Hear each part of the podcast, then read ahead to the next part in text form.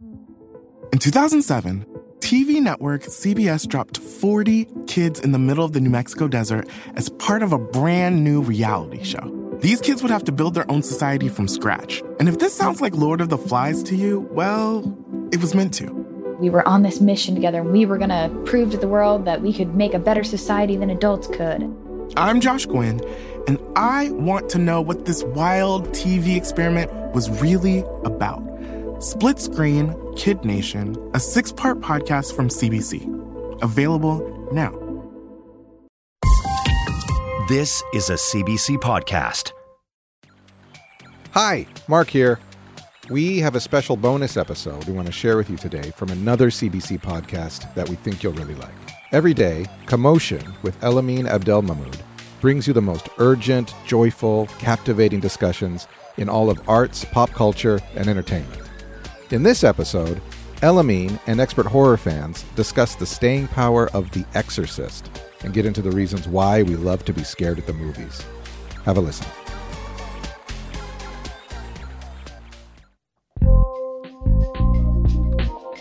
Okay, so cards on the table. I'm not convinced that anyone needed to make a sequel to The Exorcist. Having said that, it is not a surprise to me that The Exorcist Believer beat everything else at the box office. Today on the podcast, why audiences still can't get enough of The Exorcist.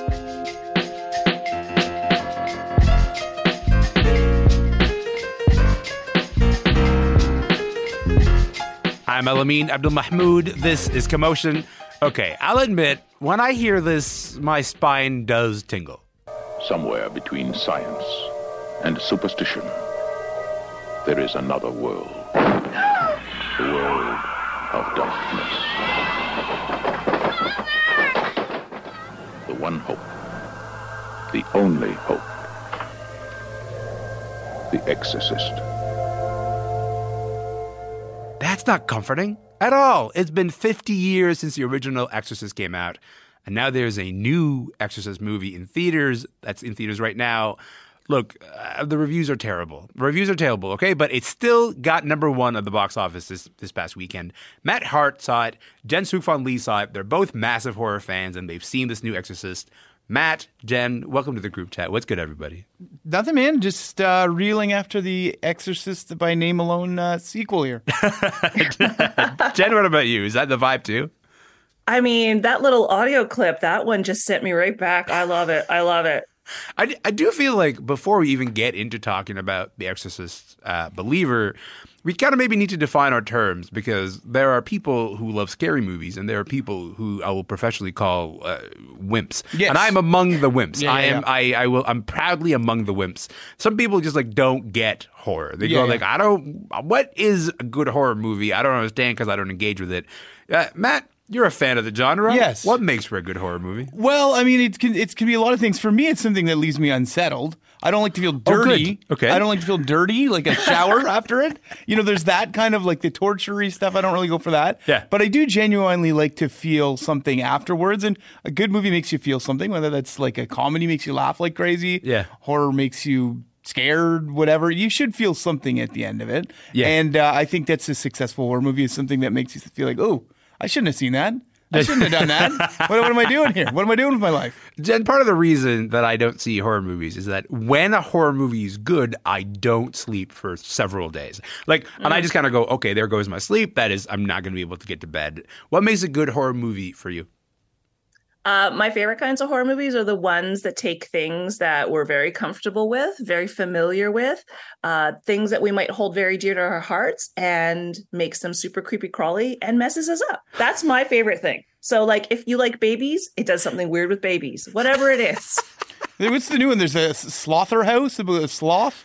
Uh, sorry? There's a movie called Slaughterhouse that just Okay. came out about a sloth that's on a rampage. So Like a, like a See? that, that sloth. would, like, Like- a sloth. the Everyone animal. Like the loves animal. sloths. yeah.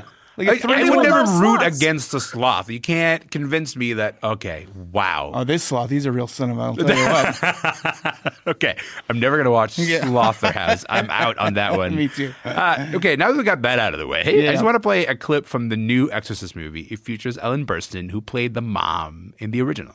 Exorcism is a ritual. Every culture, every religion, they all use different methods. It's going to take all of them. Scared? We've met before. Mother. No, it's a no from me. just, just, a, just based on that alone. Uh, Matt, what do you think? How does the new Exorcist compare with the original? Well, it will be on the title of my invoice that I send over to you for the screening pr- procedure.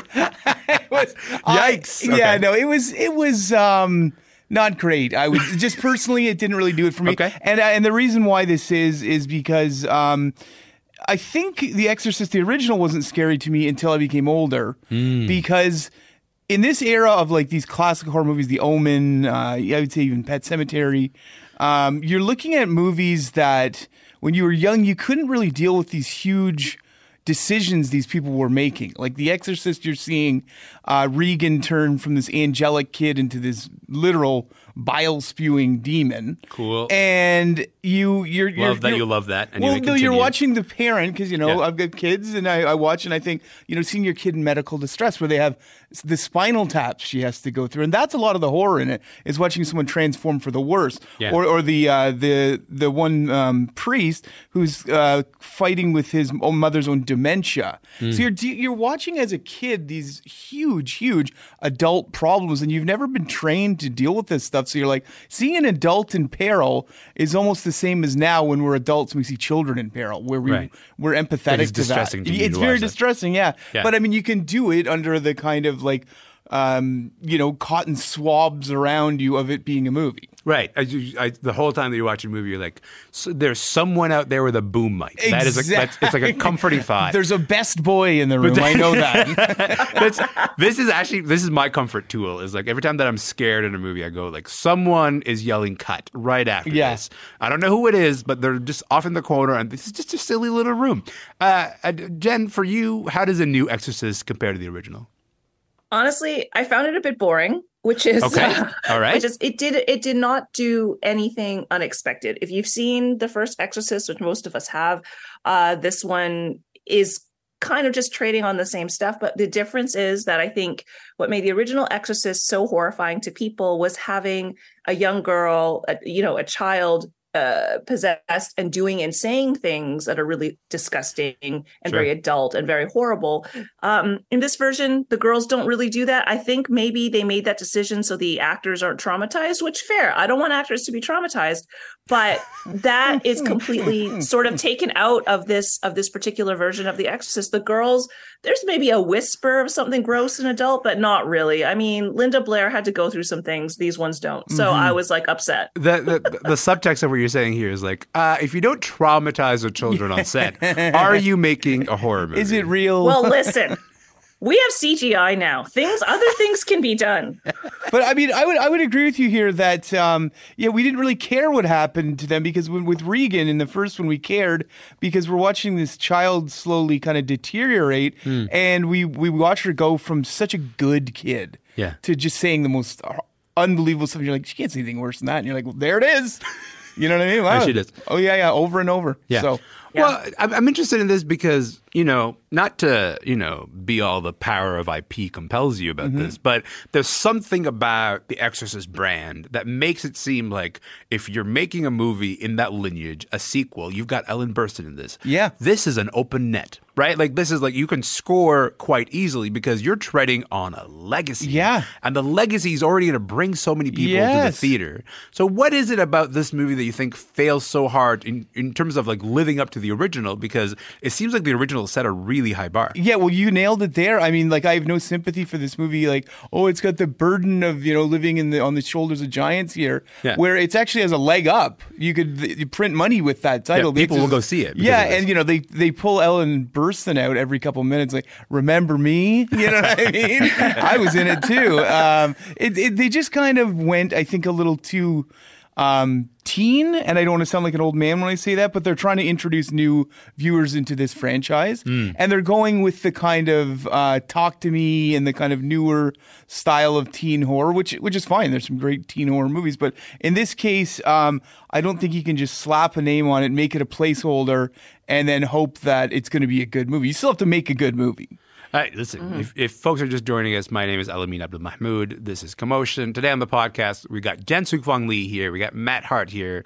And we're talking about the new Exorcist. Jen, it does not sound like we have particularly favor favorable opinions of this movie. Did, was did you have a sense of really high expectations going into it? Yeah, of course. I mean, the original Exorcist was the first movie that, well, not the first, but the, one of the ones that scared like, like, the pants off me at like 13 or 14 when I first uh, watched it. So this, sure. I wanted it to really scare me. The trailer w- was actually quite scary when I watched it before I went to see the movie. Yeah. Um, and I was like, just disappointed in the fact that you know the original exorcist came out in 1973 this one is 2023 and so much of uh, you know, as I said before, good horror is about like taking apart and making weird things that are familiar or comforting to us. And in the first one, that's like religion and like childhood. And in this one, mm. I think they squandered an opportunity. Like, what makes teen girls in 2023 really scary? There are a plethora of things they could have used mm. from social media to sending nudes to selfies to like body image that they did not use that mm. would have mm. been in keeping with the theme but make it much more horrific and scary and you know sort of like on brand for what 2023 is what we find scary today. And they didn't do it. And i think that's a waste. Right. The idea is like if you're going to make a, a horror that is based on sort of the teen horrors then do that yeah. right? But but they didn't then quite, go there. Right. But they didn't quite do that. Uh, yeah. I will say, Matt, the other thing that the original Exorcist illustrates so well is how much of what makes a movie actually terrifying lives in our brain, right? Like it's like Absolutely. it's like you cast a thing into my brain, and I go, "Oh no, I'm the I'm the person that's disturbed." There's some really incredible uh, recent examples of this. There's a relatively new Canadian horror movie. I don't know if you saw Skinamarink or not. Of course, yeah. Okay, so Skinamarink is so much about what you don't see. I want to play you guys a clip from an interview that the filmmaker, his name is Kyle Edward Ball, he did with my pal Tom Power over on Q a lot of it is just implication. So maybe something is around the corner, maybe something is hiding in the dark. And I wanted it to kind of evoke um, childhood fears. I, I love that idea. I love the idea of like wanting to evoke childhood fears and there's something lurking in the dark. Talk to me about this idea of implied horror. Why is it so powerful, man? Well, I always say, you know, the imagination is the scariest place. It's uh, your body's going to do or your brain's going to do a lot of the heavy lifting when it comes to things you can't see. Right. You think back to, you know, one of my favorites, I always think back to Blair Witch Project. Yeah. And our attention spans are shot now because we can scroll around on our phone and we don't, you know, we're not able to sit and just absorb. Like I do it too. I'm. Not judging by any stretch here, yeah, but, you should. Yeah, but the, uh, the thing is with that movie, they didn't show anything and we loved that back then. Yeah. And now we seem to, Skin Skinamarink, one of the big uh, criticisms was that we don't see anything. Right. And you're like, but that's kind of what makes it really scary. It's right. this unknowable evil. If you're really in it, you actually like really yeah. clued into everything that's not there. yeah, sense. and I don't know if you know it, but quickly it's about you know these two kids wake up and all the windows and doors in their house are gone and their parents are gone, which is horrifying. And he filmed it in his childhood home for fifteen grand. The director. I'd love oh, to tell you. For heaven's been... sake! and it's it's it's horrifying. Nothing that really happens. It's it's uh, like it's like taking a bath in a mood. You know, uh, Jen, Jen are you? Does that make you go like, I want to watch that? Yeah, I'll probably watch it. Incidentally, I I did make my kid watch Blair Witch Project like last week, and he he he, he woke me up. He's like, I'm having nightmares, and I'm like, see. I told you it was scary. you know what? He deserves it. I'm so glad that yeah. he's being introduced to, you know, horror movies of previous generations. Then before we wrap, I want to get into the fundamental paradox of horror here. Um, horror is not a, a, a vibe, a mood bath that people want to take quite often. For people who do love it, why is it that we love to be scared? What's going on there? I honestly think that in the moment when we're being scared, when something actually scary happens in the movie, that part doesn't feel that great. But afterwards it feels amazing. You're like i lived through something even though you did not. And i think that that's like really it. And i also think that there's something about horror that does really like incisive like cultural commentary too right? Like yeah. if you're looking at like just talking about the first exorcist like t- it was 1973 when the world was changing rapidly and all of these things that that the world thought were like traditional or were going to stay forever were not systems were falling. So the exorcist took it one step further and said well let's take catholicism apart now let's right. take childhood apart now and let's explore these spaces where these things are falling apart so I, I think that those are the things that we love. We almost as a, there's a perverse part of our brains that wants to see like that wants to burn it all down, and that's what horror movies do for us. I, I also love the idea that uh, you know um, The Exorcist was taking concepts like childhood and Catholicism apart because that's kind of become a trope, right, Matt? Like we we see we see that in so many different horror movies, Yeah. um, that were maybe almost too familiar with that Absolutely. conception, but it was it was sort of groundbreaking when it first came out. Yeah, and it's just not even just the the children in that; it's everyone struggling with their faith in the in the exorcism. Uh, both the priests are uh, notoriously conflicted with taking Mhm. place in the exorcism, and um and like the the younger, it's escaping me, the younger priest who's dealing with his mother's dementia. It's uh, it's like a really strong part of of the film where he's like, I don't know if I believe in anything anymore. Oof. Yeah, so I mean, that's why those th- that that style of movie for me, it's the like um it's the BDSM of films. It's the hot it's the hot sauce or the like the salt and vinegar of films. You know, you're like, "Ow." But that's good. Ow. I uh, I was not expecting to hear the phrase the BDSM of films this morning on the radio, but you know what? It's live radio, baby. Anything could happen. Uh, Thirty seconds to each of you. You're going to tell me about your the best horror film ever. Matt, I'll start with you. Oh, ever? I mean, I'm gonna go Blair Witch just because I want to be controversial because a lot of people don't like it and don't think it could exist now. Um, and I agree the marketing couldn't exist now, but uh, that's a great one for your imagination. Uh, Jen's son probably definitely agrees at this point, right? Um, because you you put him through that, and now here we are. What's what's the best horror horror film for you, Jen?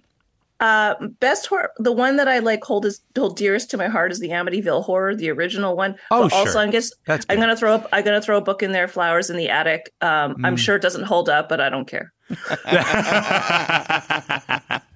That is a fantastic note to leave it on. In the meantime, Matt, Jen, thank you so much for your time. I really appreciate it. Anytime. Of course. Thank you. Matt Hart is in Toronto and Jen Sookfong Lee is in Burnaby, BC. They're both commotion regulars and horror fans. Gotta tell you, The Exorcist Believer is playing in select theaters now. That was a clip from Commotion. You can listen to more episodes right now on the CBC Listen app and everywhere you get your podcasts.